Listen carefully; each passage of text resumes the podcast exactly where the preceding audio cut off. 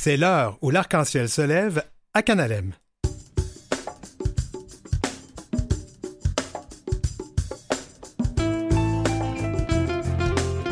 Intimidation transphobe dans une école à Alma appelle à la mobilisation. Le dossier de la lutte contre l'homophobie et la transphobie passe du ministère de la Justice à la ministre de la Condition féminine et ça suscite des interrogations. Imagination, le festival de films queer de Montréal réinvestit les grands écrans et bientôt un vaccin contre la gonorrhée. L'heure où l'arc-en-ciel se lève, une heure où la santé sexuelle n'est pas un sujet de blague, mais de consentement et de gros bon sens.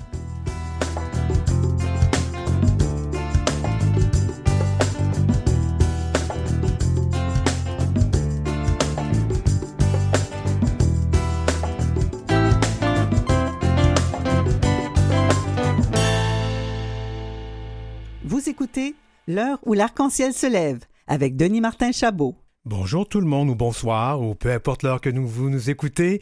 Bel événement a défrayé les manchettes la semaine dernière. Une adolescente trans d'Alma subit de l'intimidation et des agressions transphobes à son école. On parle du pavillon Wilbrod Dufour. Mobilisation dans la communauté. On va recevoir donc l'adolescente en question, Chloé Guillemette, et l'humoriste Guillaume Boldoc, qui organise une mobilisation autour de cette affaire. Martine Biron, en tant que ministre responsable de la condition féminine, prend en main le Bureau de lutte contre l'homophobie et la transphobie. La directrice générale de la Coalition des familles LGBT, Mona Greenbaum, s'interroge sur ce choix.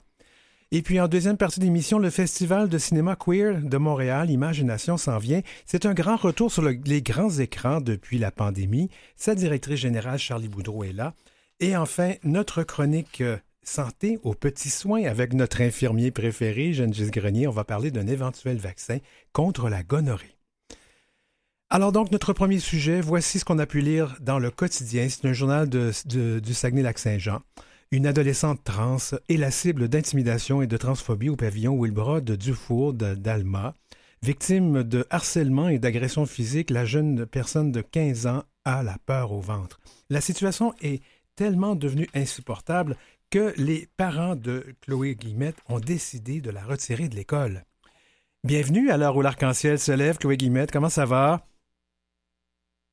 Bien, vous? Oui, ça va bien, ça va bien, Chloé. Euh, Dis-nous, quel pronom et quel accord doit-on utiliser avec toi? Euh, féminin, elle. D'accord. Alors, ben, tu es accompagné de Guillaume Boldoc, qui est aussi là. On est en Zoom. Nous, moi, je vous vois pas, mais vous- ça nous donne un meilleur son, en fait, pour les, pour, euh, en ondes. Guillaume, lui, est à Québec aujourd'hui, un humoriste que plusieurs d'entre nous connaissons et qui s'est intéressé à la situation donc, qui s'est passée à Alma. Bienvenue à l'heure où l'arc-en-ciel se lève, Guillaume. Ah, Salut vous deux, ça va? Oui, ça va, ça va. Alors, euh, Guillaume, euh, toi, tu utilises aussi les pronoms il et lui, c'est ça? Oui, euh, c'est ça. D'accord. Alors, on a un petit délai, les gens, soyez patients, on a un petit délai dans la communication, mais on vit bien avec ça. On commence par toi, Chloé. Alors, comment, comment euh, tu es une personne euh, euh, donc qui a vécu quelque chose d'assez difficile? D'abord, dis-nous comment te sens-tu aujourd'hui par rapport à tout ça? C'est sûr qu'avec du recul, je trouve que c'était vraiment beaucoup. C'était dur à vivre, mais je pense que j'ai réussi à passer au-dessus, ça c'est sûr. Oui. Ben, d'abord, parle-nous donc un peu de toi. Qui es-tu? Euh, Pourquoi là, tu te retrouves dans tout ça euh, ces jours-ci? Euh, je suis une femme trans de 15 ans qui, jusqu'à présent, ben, je pense pas que j'aille fait quelque chose de mal, là, mais ça reste, ça reste à, à chaque personne, mais bon. Euh, je suis, je suis une étudiante, euh, j'étais une étudiante du pavillon Wilbrod du Fou jusqu'à, jusqu'à deux semaines. Mhm. Puis, si je comprends bien, euh, Chloé, parce que je connais un petit peu ton histoire, j'ai fait un peu de recherche avec toi et avec tes parents et avec aussi Madame Claude, qu'on découvrira à un moment donné aussi à l'heure où l'arc-en-ciel se lève. Mais toi, si je comprends bien, à l'âge de 13 ans, tu as entrepris une transition, c'est ça? Ouais, à l'âge de 13 ans, euh, pour moi, c'était clair dans ma tête. euh, j'étais une femme prise dans le mauvais corps. Puis, euh, il fallait que ça sorte, il fallait que je montre qui j'étais vraiment. Fait que c'est sorti. Alors, dis-moi, où et quand là, les problèmes dont il est question euh, aujourd'hui, dont on parle, de, qui, a, défrayé les manchettes, euh, où et quand tout ça, ça a commencé? Ça a commencé très tôt en ma transition. J'ai fait ma transition en octobre 2020. Euh, puis quand j'ai commencé à m'afficher à l'école, là, plusieurs, surtout des garçons, ont commencé à rire. Puis là, ça, ça, ça, ça empirait de jour en jour. Et comment tu vivais ça, là? Parce que c'est déjà de vivre une transition. Là. Écoute, je peux pas dire que je sais c'est quoi que tu reçois. Je sais pas. C'est vraiment quelque chose qui est très personnel, mais je peux juste imaginer que c'était déjà pas facile. Mais comment tu as vécu ce genre de, de situation où tu étais dans un milieu hostile en plus de ça? Euh, c'est sûr qu'au début, je me, je me disais, ça va passer. Euh, je ne prenais pas personnel. Puis quand j'ai vu que plus ça avançait, moins ça allait, j'ai commencé à, être plus fermé, à être euh, une, une, personne beaucoup plus. Euh, beaucoup plus. comment dire J'étais beaucoup plus ferme. J'étais, j'étais, j'étais pas facile à approcher. Mais je comprends. On comprend ça. Euh, et, c'est allé loin tout ça. Euh, c'est allé jusqu'à une agression ou à des agressions physiques, hein? Oui. Es-tu en mesure d'en parler un petit peu, de nous dire ce que tu as subi? Tu n'as pas besoin d'entrer dans les détails, là. Non, mais euh, dans le fond, c'est ça. Il y a eu une gang. justement, c'est ça qui a fait exploser dans les médias. Il y a eu une gang qui a décidé qu'il s'en prenait à moi, une trentaine. Puis c'est ça, là, il y en a un qui m'a cogné. Oui, il y a une photo dans le journal où on voit que tu as une cicatrice, je pense, en dessous de l'œil, c'est ça? Ouais. Ouais. Euh, là, là, qu'est-ce qui s'est passé à ce moment-là? Je pense que tes parents sont intervenus, mais au-delà de ça, qu'est-ce qui s'est passé? Qu'est-ce que tu as fait? Euh, ben moi, c'est sûr que j'avais pas trop le contrôle là-dessus au début. Fait je suis juste rentré chez nous comme si de rien n'était. J'en ai parlé avec ma mère euh, parce que mon père n'était pas encore là.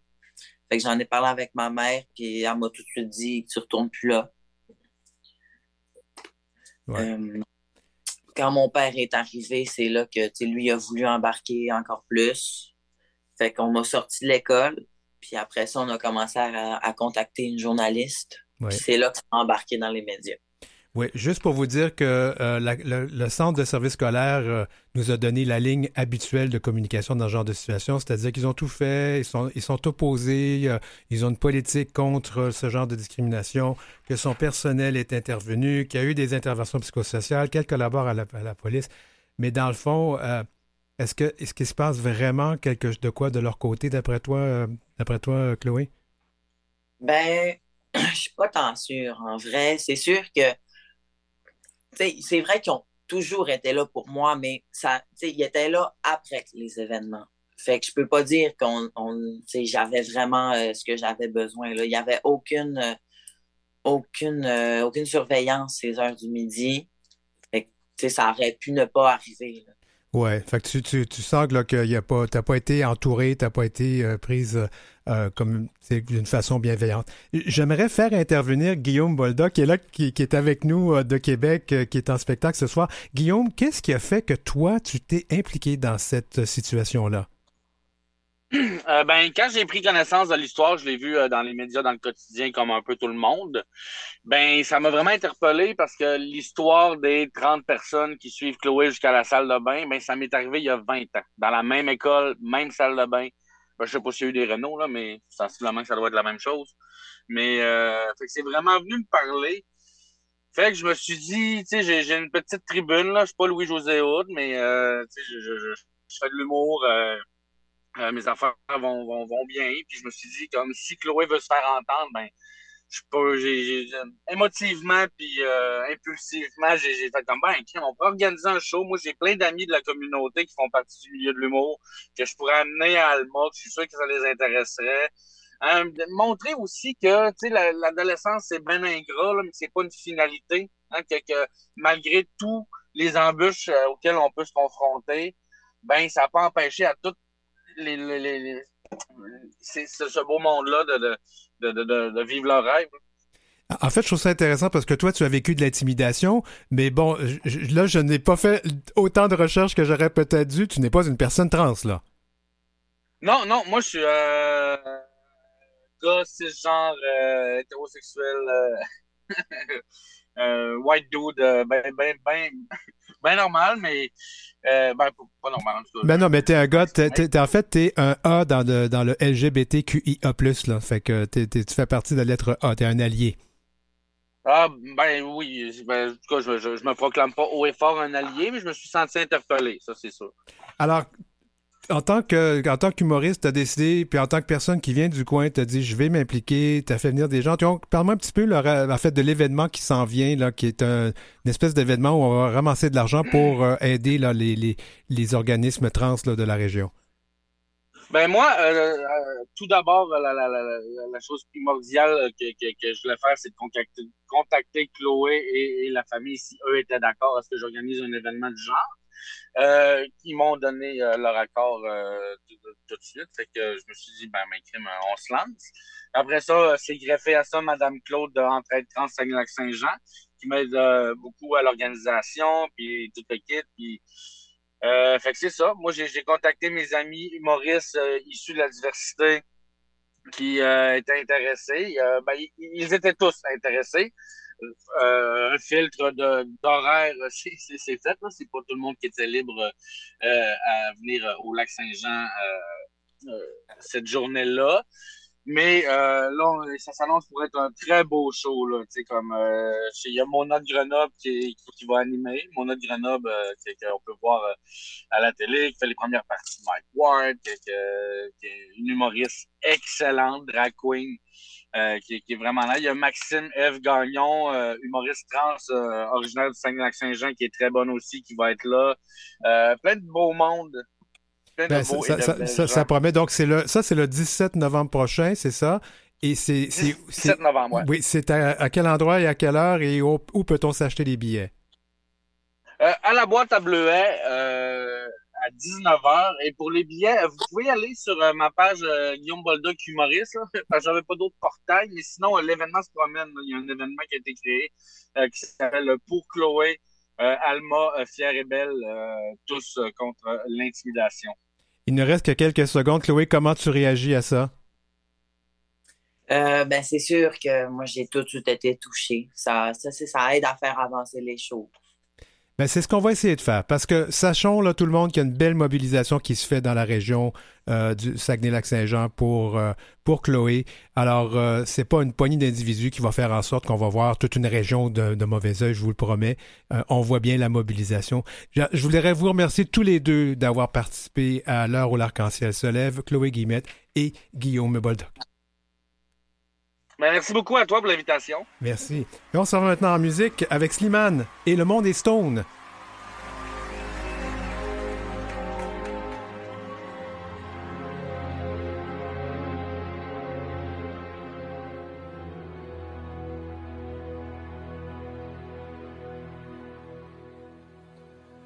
C'est la tête qui éclate. Je voudrais seulement dormir, m'étendre sur l'asphalte et me laisser mourir. Stone, le monde est stone. Je cherche le soleil au milieu de la nuit. Je sais pas si c'est la terre qui tourne à l'enfer ou bien si c'est moi qui me fait du cinéma, qui me fait mon cinéma. J'ai plus envie de me plus envie de courir comme tous ces automates qui bâtissent des empires que le vent peut détruire comme des châteaux de cartes.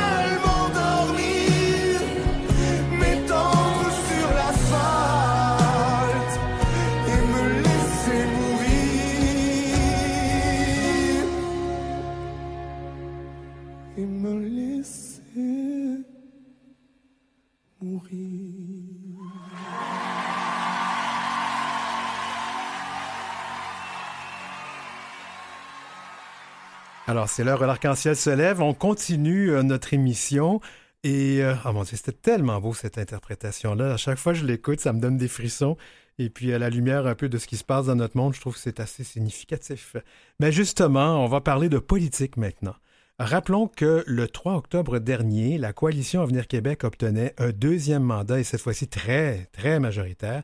Et par la suite, lorsqu'il y a eu la nomination du Conseil des ministres, on a appris que le dossier de la lutte contre l'homophobie et la transphobie changeait de ministère et allait donc de la justice à la condition féminine. Donc, ce serait sous la, la direction de Martine Biron, la ministre Martine Biron. La directrice générale de la coalition des familles LGBT, Mona Greenbaum, ne comprend pas tout à fait cette décision. Elle l'a exprimée et c'est pour cela que nous la recevons aujourd'hui à l'heure où l'arc-en-ciel se lève. Bienvenue, Mona. Merci beaucoup. Alors, ici, c'est la tradition et chaque fois que tu seras invité, peu importe qu'on l'a déjà fait, je vais te demander quel pronom et quel accord utilises-tu? J'utilise le pronom elle et puis les accords au féminin. Parfait. Alors, d'abord, la coalition. Il Oui. faudra peut-être expliquer qui vous êtes. OK. Mais euh, la coalition, c'est un groupe euh, communautaire qui existe depuis euh, presque 25 ans maintenant. On est un groupe de défense des droits pour les familles avec parents ou bien futurs parents euh, LGBTQ+. Um, on est un organisme qui fait aussi énormément de formation pour les professionnels et puis on fait des activités pour nos familles, euh, pour les enfants, pour les futurs parents. Donc, on est multivolé. Oui, donc pluridisciplinaire finalement. Oui, hein? oui, exact. oui. Euh, Mona, vous avez dit que euh, la nomination, de, en fait, de passer euh, le dossier de la justice à la condition féminine, on parle du dossier donc de la lutte contre l'homophobie et contre la transphobie, Oui. c'était un non-sens. Pourquoi? Oui, mais en fait, moi, je comme tu sais, je, je suis militante depuis une trentaine d'années presque. Et puis, euh, j'étais là euh, quand euh, on a travaillé sur la politique gouvernementale de lutte contre l'homophobie et la transphobie. Puis, le fait que les- le, le dossier des personnes LGBT était sous euh, le, ministre de, euh, le ministère de la Justice était un peu comme une pierre angulaire de notre politique euh, gouvernementale. C'était vraiment, vraiment important parce que pour nous, c'est comme, c'est la meilleure place, en fait. C'est la place où, comme, parce que ça touche les lois, ça touche nos droits, les questions de discrimination. En fait, comme tout découle de, de, ça. Donc, c'était important pour nous. Puis, le bureau de lutte euh, contre l'homophobie et la transphobie était placé euh, en dessous de ça. Donc, pour nous, ça faisait du sens. Puis, pour faire un changement comme ça, soudainement, sans annoncer, sans consulter, était incroyable. Euh, je viens juste de passer une fin de semaine euh, au congrès du Conseil québécois LGBT et puis tout le monde était un peu étonné, je dois dire. Mais il y a beaucoup de membres de nos communautés qui ont exprimé aussi beaucoup de reproches euh, au titulaire du ministère de la Justice, qui est resté là, avec l'élection et le, remaniement ministériel, Simon Jolin Barrette, notamment pour mm. l'énorme bévue dans la réforme, dans sa réforme de la loi sur la famille. Alors, un peu pour euh, résumer ça, le ministre s'est fait accuser de transphobie parce qu'il voulait imposer aux personnes désireuses de changer de, sexe sur l'indication dans leur papier de d'abord subir une intervention chirurgicale génitale. Hein. Ça, c'était vraiment... Alors, pourquoi vouloir rester avec lui? Oui. oui, mais c'est une bonne question. En fait, comme oui, euh, mais d'abord, c'était finalement, c'était pas une réforme de droit familial du tout. On a comme scindé cette portion de la loi, du projet de loi complètement. C'était vraiment des ajustements à l'état civil qui touchaient les personnes trans et non binaires. Et puis, euh, le projet de la loi dans son, euh, son embauche euh, initiale était complètement mal fait. C'était discriminatoire. Ça aurait été vraiment comme une, une recul de, de 20 ans pour mm-hmm. la, la, communauté trans et puis pour les personnes non binaires aussi. Mais on a eu comme une consultation parlementaire puis les personnes se sont prononcées. On était aussi beaucoup dans les médias à cause de tous ces problèmes-là. Et puis la chose a été rectifiée. Puis la loi qui était adoptée en juin 2022 qui avait un grand impact sur l'état civil, a fait beaucoup de choses positives pour les personnes trans et non binaires. Donc finalement, malgré le fait que ça n'a pas bien fonctionné au début avec Simon Jolin Barrette, comme personne peut-être ou comme la façon que c'était comme fait au ministère.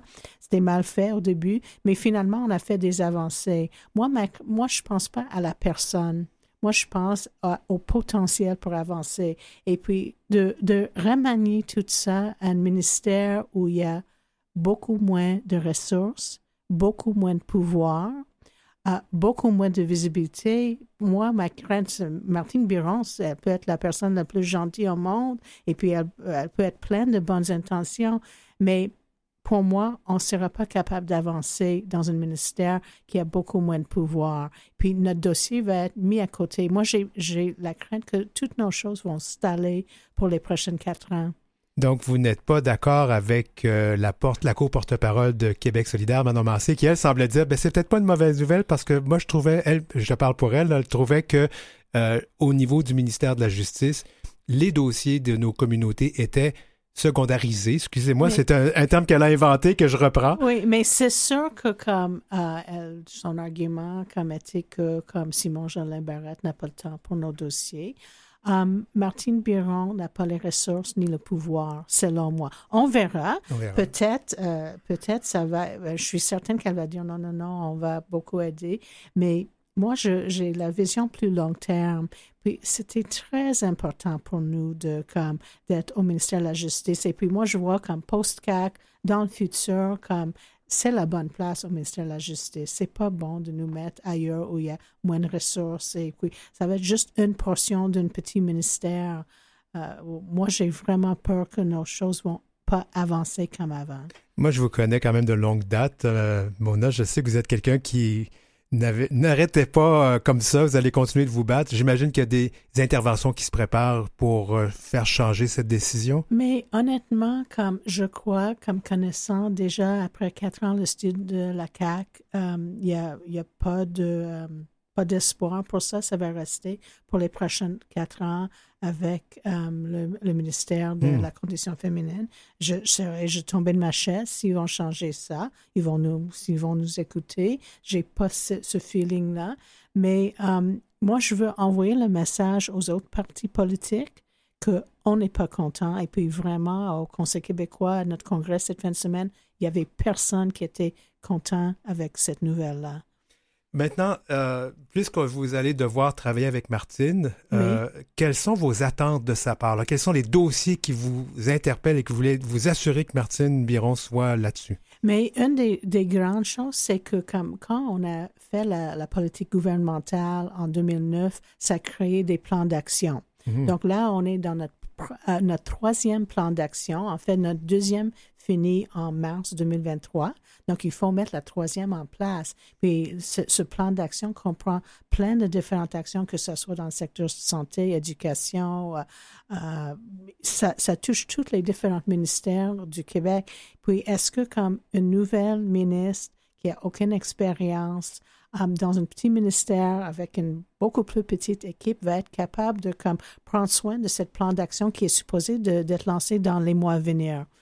C'est une grande demande. C'est une grande demande. Puis il y a beaucoup d'autres dossiers. Il y a toujours le dossier, si je me rappelle bien, de la je pense qu'on dit la pluriparentalité, c'est n'est pas géré encore. Oui, mais ça. ça, va comme rester au ministère de la Justice parce que c'est une réforme du droit familial. Donc ça, j'ai pas de crainte pour ça. Je pense que euh, c'est c'est un dossier important pour Simon Jolin Barrette, la, réforme du droit familial. Et puis, ça a déjà comme avancé un peu. Donc, moi, je crois que, ça va avancer. Mais on a plein d'autres dossiers.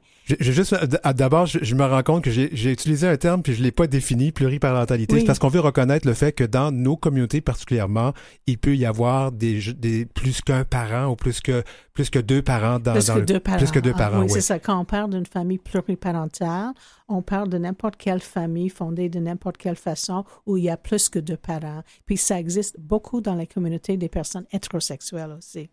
Oui, c'est vrai. Euh, Mona, il nous reste une minute. vous aviez un autre dossier que vous vouliez vraiment mettre de l'avant avec Mme Biron, là. Je vous ai interrompu. OK. Si je, si je veux mettre un autre dossier de l'avant, mais j'ai beaucoup de différents dossiers, c'est sûr. Mais la santé des personnes trans, évidemment, euh, c'est très important. Il y a beaucoup, beaucoup de discrimination dans le réseau de la santé. Puis, il faut que ça avance. Et puis, euh, toujours, mais je dis toujours la même chose, mais le financement des organismes communautaires. Ah, mon Dieu. C'est un grand dossier. Mais on est sous-financé depuis des années. Et, mal financé. Oui. Et mal financé parce qu'on est vous êtes financé par projet. c'est toujours très compliqué.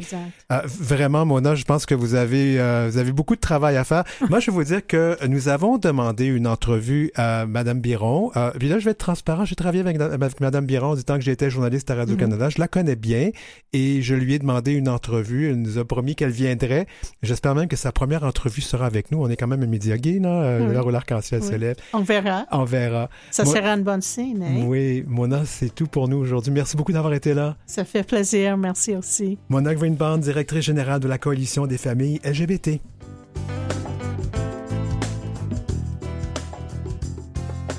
Vous avez des commentaires ou des suggestions de sujets ou d'entrevues pour Denis Martin? Contactez-le à heurciel.outlook.com. C'est heurciel en un seul mot et en minuscule outlook.com. Suivez Denis Martin aussi sur sa page Facebook et sa page Instagram dmchabot auteur. Et puis après la pause, ce sera le, festival Cinéma Queer Imagination qui s'ouvre à Montréal et le vaccin contre la gonorrhée à la chronique aux petits soins. On se retrouve donc au retour de la pause.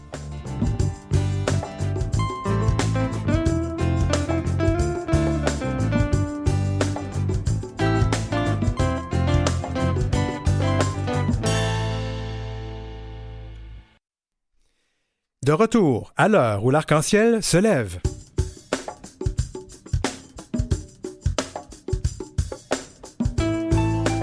Dans cette deuxième demi-heure, le festival Imagination célèbre le cinéma queer et s'ouvre ce mois-ci à Montréal. Et c'est notre chronique aux petits soins.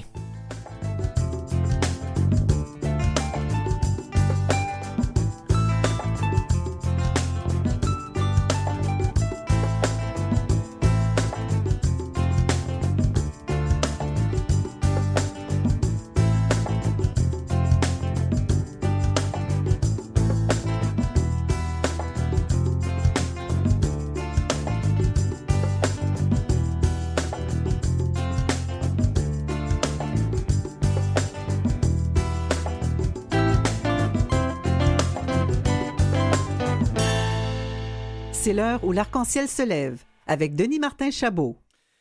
Eh bien, depuis 35 ans, le Festival Imagination euh, propose le meilleur du cinéma euh, à thématique ou d'inspiration LGBTQ+ au monde. Après deux éditions virtuelles, hybrides, Imagination est de retour en salle et ça va se passer du 17 au 27 novembre avec une programmation diversifiée. D'abord, c'est le 35e anniversaire, si je ne me trompe pas. Et je reçois donc Charlie Boudreau, qui est la directrice générale du Festival Imagination. Bienvenue à l'heure où l'arc-en-ciel se lève, Charlie. Ben, merci bien. Merci de, de l'accueil. Ben, écoute, on commence toutes nos entrevues comme ça. C'est une tradition qu'on impose à l'émission. Quel pronom et quel accord on utilise avec toi? Charlie. Mais je pense que tu utilises le féminin, c'est ça? euh, Les deux. Je, je, je, je, recherche le neutre. Le neutre. On, va, rester, on va, essayer d'être neutre le oui, plus possible. Okay. Pas de problème. Alors, encore une fois, je pense que pour les gens qui nous écoutent, c'est peut-être pas tout à fait toujours connu. Qu'est-ce que c'est Imagination? Ben, Imagination, c'est le festival de, de, cinéma, comme tu l'as dit tantôt, le festival de cinéma LGBT2S euh, queer, mm -hmm. euh, qui est à Montréal depuis 35 ans et qui, petite anecdote, est le premier festival de ce genre au Canada. Mm. Euh, c'est un festival qui présente euh, des films mathématiques queer et j'utilise queer parce que ça englobe toutes les identités. Tout à fait. Et pour moi, c'est important d'utiliser ce mot-là pour laisser de la place à la fluidité, même à l'intérieur des à l'intérieur de la fluidité, si on veut. Tout à fait. Tout donc. Euh, c'est ça. Donc, euh, on a commencé comme un petit festival, euh, comme tous les festivals commencent.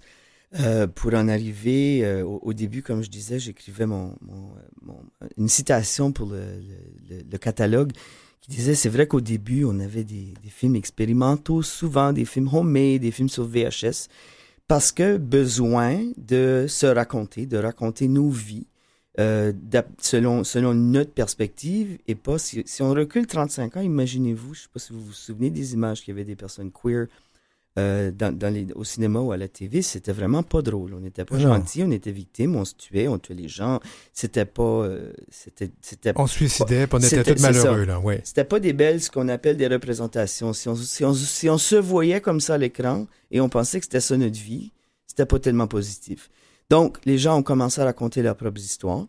Et aujourd'hui, on a des films d'à travers le monde, euh, de, de, de, provenant des pays qui, euh, que nous, on voit à partir de l'Ouest, de l'Occident, comme étant des, pays en oppression.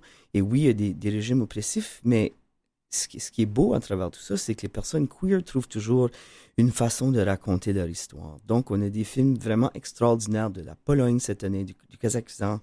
Euh, J'oublie les autres, mais il y en a plusieurs. Oui, mais Kazakhstan, puis Kazakhstan, ça va pas bien pour les personnes queer. Alors, c'est intéressant d'avoir des films oui. qui racontent des histoires. Puis, en fait, je voulais ajouter quelque chose à ce que tu dis, Charlie, que moi, je trouve important. Les personnes queer, on trouve toujours parfois la façon de faire du beau avec quelque chose qui est peut-être pas aussi beau à présenter et de faire vivre notre histoire à travers notre, notre sens de la beauté.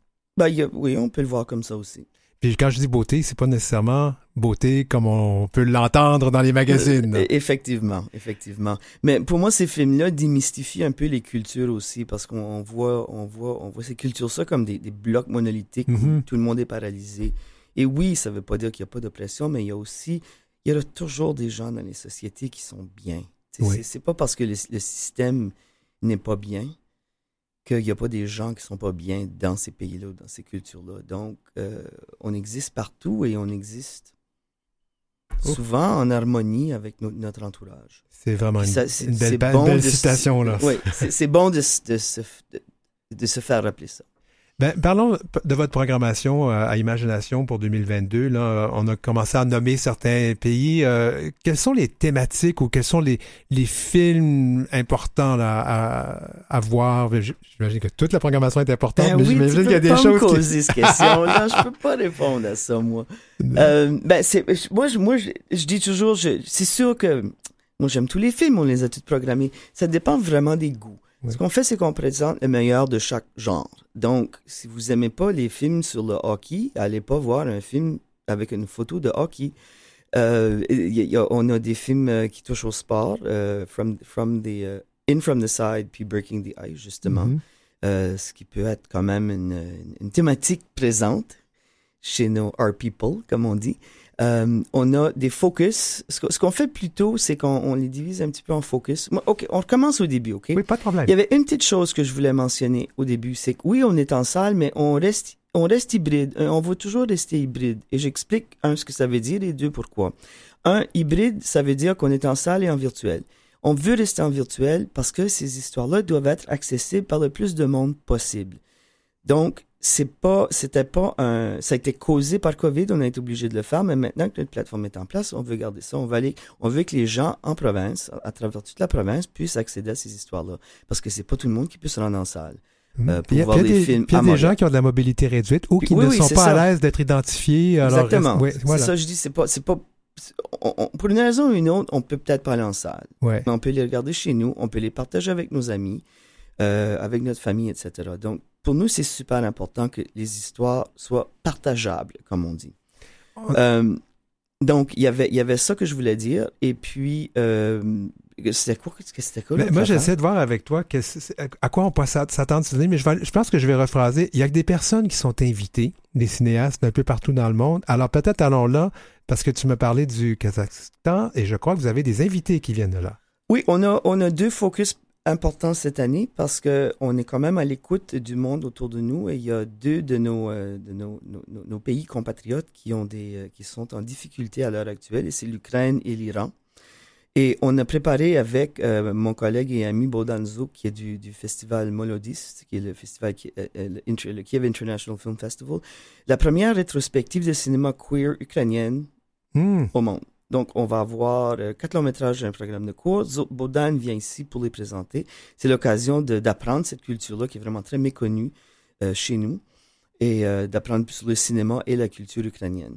Et aussi, on a mis, on a créé un programme de court métrage provenant de l'Iran pour Mhm. souligner le moment de, de recherche d'égalité que les personnes de ce pays-là sont en, en train de vivre présentement.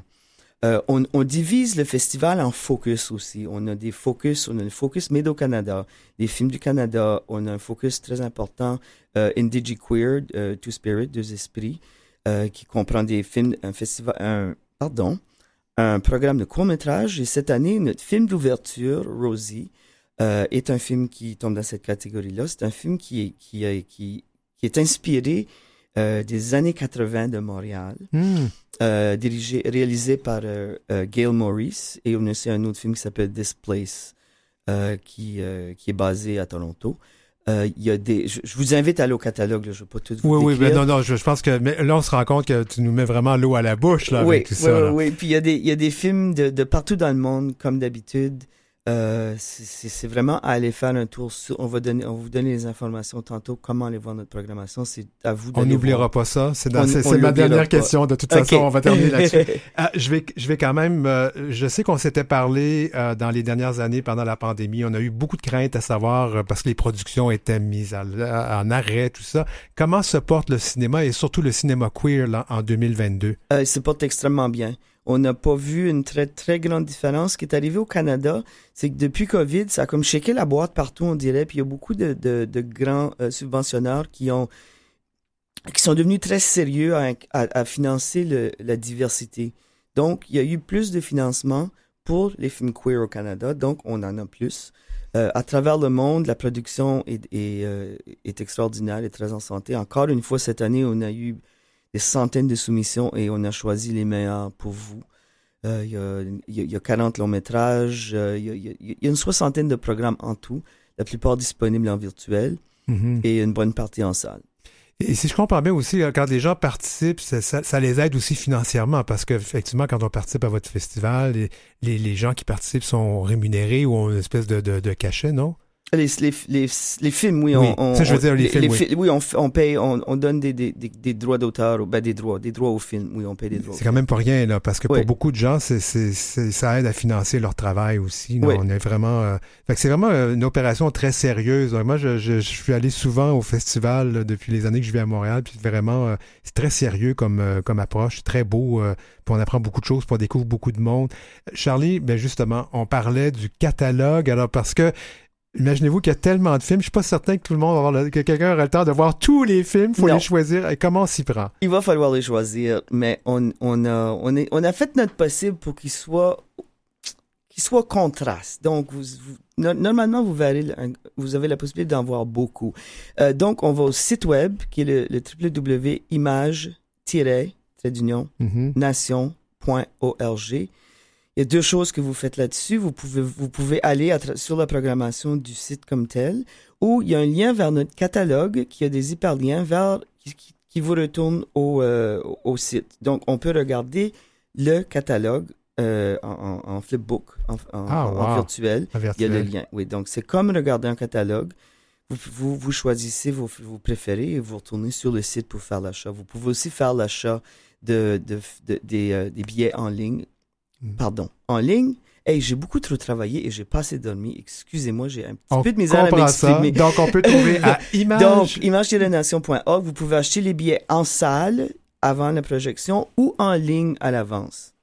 Ben Charlie Woodrow, directrice générale d'Imagination, Festival de cinéma queer de Montréal, premier grand festival du genre euh, au Canada. Merci beaucoup d'être venu à l'heure où l'arc-en-ciel se lève. Ben, merci beaucoup de m'avoir accueilli. Oh, ah, puis on a quelqu'un qui sonne, oui. Et nous, on s'en va en musique avec T'es belle de Cœur de Pirate.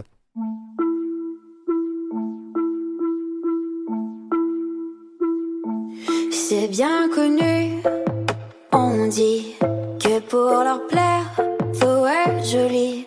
Comprends qu'il faut se taire quand on n'est pas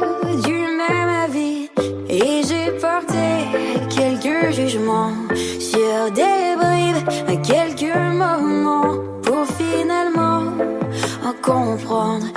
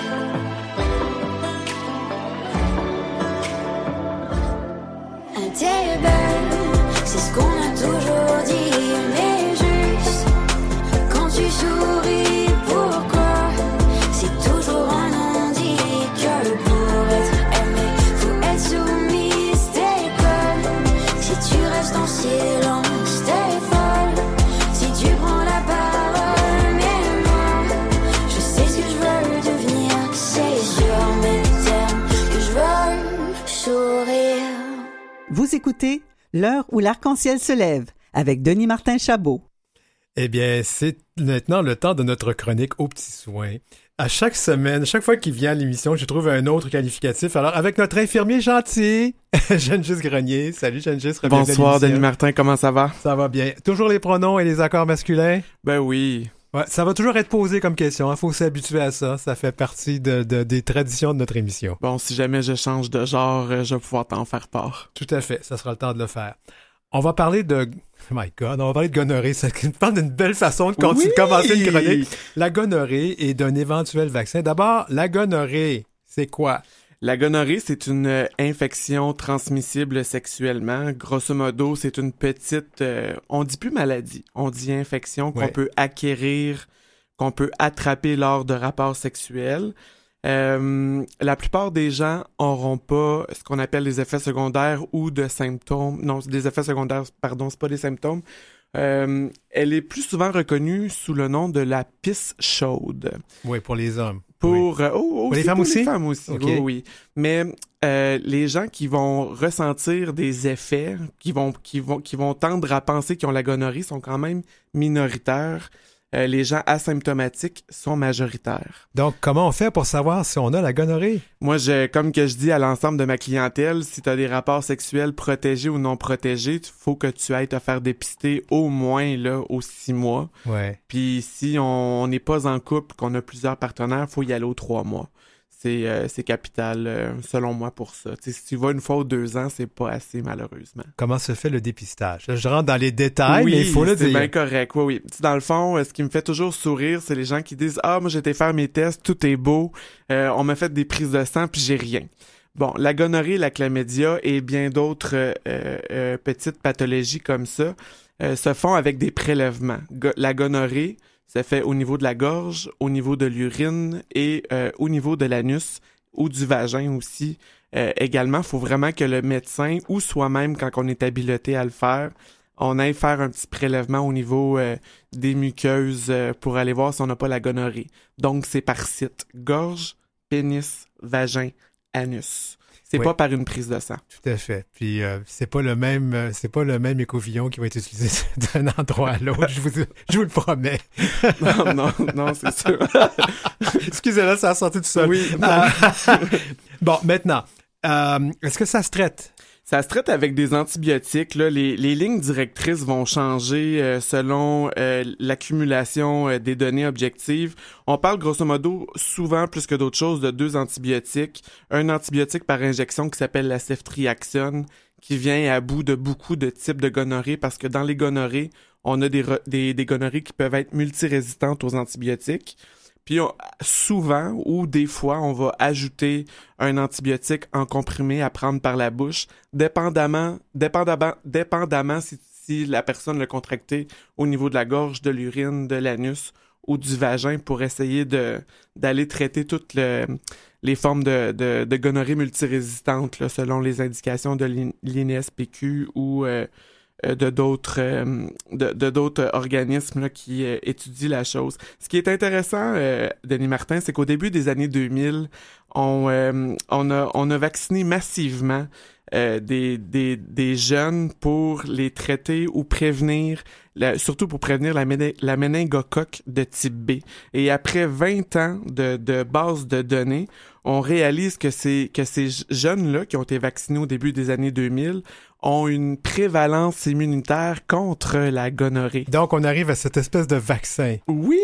Bon, allons-y. Oui, c'est c'est mon sujet euh, du jour parce que euh, c'est pas la première fois que j'ai des collègues médecins ou même mon propre médecin de famille qui euh, qui m'en parle. J'ai été chercher ma première dose là juste avant de, de me rendre en vacances euh, l'été passé, puis ça m'a amené à faire. Euh, Là, on va à- pas présupposer que tu es actif sexuellement. On parlera pas de ta vie. Ah, Ben, je, je vais Non, certainement je pas attraper une gonorrhée, une gonorrhée multirésistante, dans le fond. Euh, ce qui est à savoir, c'est que sur les jeunes, tu sais, on parle beaucoup d'études, d'études cliniques, puis avec la COVID, c'était des études récentes. Mais celle-là, c'est vraiment une étude de base de données qui a presque 25 ans. Euh, ça a été, euh, ça a été subventionné ou ce qu'on a fait relever des, euh, des, euh, des faits marquants euh, de, de cette campagne de vaccination-là. Ce qu'il faut savoir, c'est que la méningite de type B et la gonorrhée euh, sont, sont des c'est, c'est comme des bactéries qui sont cousines. C'est, c'est, dans les grandes familles Belle de... parenté, hein? Oui, c'est une belle parenté. Puis en plus, ça l'infecte pas du tout la même chose. Tu sais, une euh, la méningite de type B va vraiment faire une infection au niveau euh, de la tête, Mhm. tandis que la gonorrhée, c'est au niveau des organes euh, génitaux ou euh, les endroits qu'on utilise pour avoir des rapports sexuels. Or, les, les enfants qui ont été vaccinés a plus de, a plus de 20 ans, euh, on, dans cette base de données-là, on, on, est- on était capable de relever que ceux qui avaient reçu une dose étaient euh, presque à 30% immunisés contre la gonorrhée multirésistante. Et si on a deux doses, on a près de 40% d'immunité, ce qui est quand même pas rien. C'est presque une chance sur deux de, de pouvoir prévenir une infection à la gonorrhée avec deux vaccins qui protègent également contre la méningite. Parce qu'on parle de multirésistante, on peut quand même la traiter, mais c'est plus compliqué à traiter. La, la gonorrhée multirésistante, euh, souvent, on, là, on parlait de prélèvements. Il y a les petits prélèvements vite, vite avec le petit bâton qui se casse, là, Ouais, si ouais. on se souvient bien, dans nos euh, cliniques de dépistage. Ceux-là, tu sais, dans le fond, relèveront pas si la, la bactérie est multirésistante. Ça, c'est un autre écouvillon. Il y a deux types d'écouvillons. J'entrerai pas dans les Non, détails. comprends, oui, d'accord. Il y, en, il y en a une qui peut, on- qui va, qui va être envoyée en microbiologie, puis ensuite il va y avoir des tests euh, qui vont être faits directement sur euh, la gonorrhée. Puis on se rend compte que depuis une dizaine d'années, beaucoup de ces gonorrhées-là sont multirésistantes, puis sont multirésistantes à presque tous euh, les antibiotiques. J'ai eu la, la euh, j'ai eu un patient, pour- il, était- il a vraiment été malchanceux. Lui, il avait une, une gonorrhée multirésistante à tous les antibiotiques. L'organe génital externe, le, le pénis, en fait, était tellement enflé. C'était même pas un écoulement jaunâtre. Euh, ça, ça, ça, ça ne coulait pas, en fait. C'était comme, c'était comme si son pénis excrétait des crottes de nez, littéralement. Oh my god. Là, je, je, je Oui. faire un trigger warning, comme diraient les, les, les gens. Mais, Âme, Mais- ça- mais- âme mais- sensible, s'abstenir. oui, oui, là, je pense qu'on est vraiment rentré dans un sujet assez, assez difficile pour certaines personnes. Alors, je- on s'en excuse. Euh, on va, euh, si ça vous, ça vous euh, incommode, là, on est encore trois minutes dans cette discussion. Vous pouvez revenir après. Sinon, ben, c'est ça. Euh, ou envoyer les enfants faire le petit pipi pendant trois Je minutes. suis, euh, je suis vraiment désolé. non, non, non, c'est correct, c'est correct. C'est, moi aussi qui aurais dû faire Euh, ce, patient-là, ça nous a pris six mois à peu près le traiter, même avec des antibiotiques Aïe, aïe. intraveineux. Donc, euh, mais lui, il avait vraiment les, tous les pires critères de multirésistance. Il y en a que ça va être seulement un ou deux antibiotiques, tandis que des plus malchanceux, comme le patient que j'ai eu, c'est tous les antibiotiques. Tout à fait. Donc, euh, ces deux vaccins-là euh, disent qu'ils sont euh, efficaces à 40% chez les, les personnes qui sont... Pour prévenir les gonorrhées qui vont être multirésistantes à au moins deux antibiotiques, ce qui est quand même pas rien.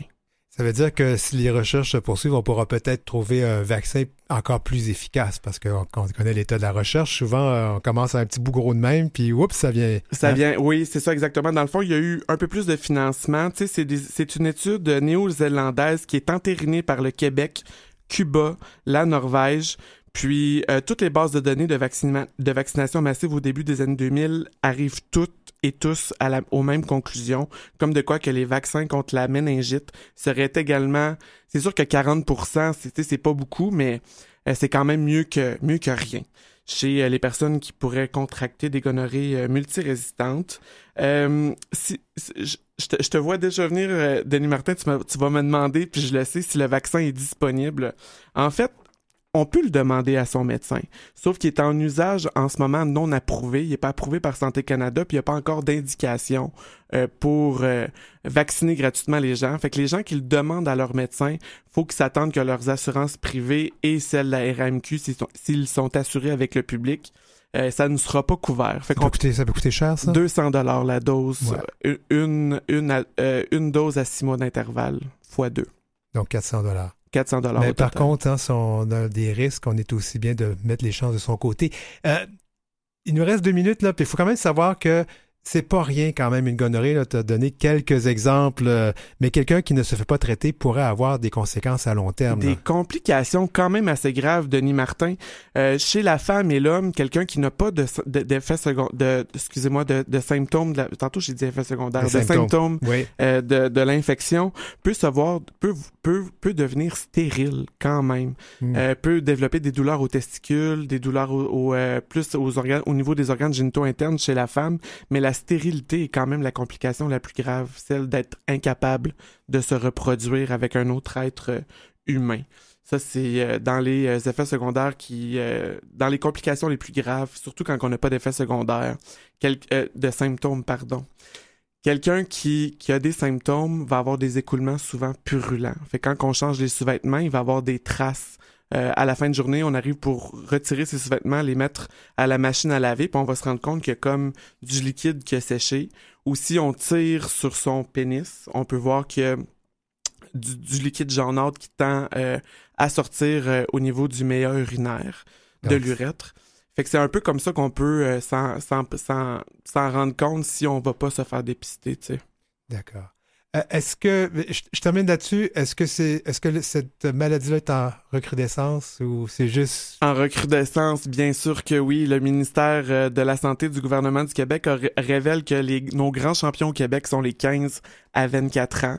Euh, pour savoir si ça touche plus les communautés gays ou les, les communautés euh, hétéros. Euh, les études européennes disent que j'ai une étude fraîchement sortie de là, deux ans en France. 71% des cas de gonorrhée sur le territoire français serait ça serait des homosexuels qui en seraient atteints. donc un grand sujet de discussion pour notre prochaine chronique, c'est clair. C'était Gengis Grenier, notre infirmier gentil à la chronique aux petits soins.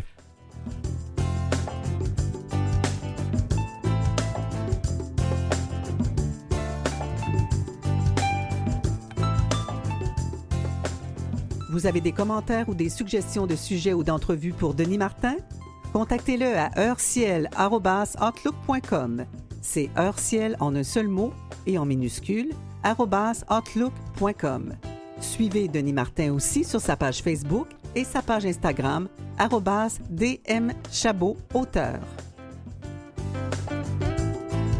Eh merci à l'équipe de cette émission de l'heure où l'arc-en-ciel se lève, lundi 7 novembre 2022. Merci à France Dauphin à la recherche, Maurice Bolduc à la mise en onde, Julie Curley qui fait notre thème musical, Gerly Ormelette qui est aux réseaux sociaux de Canalem.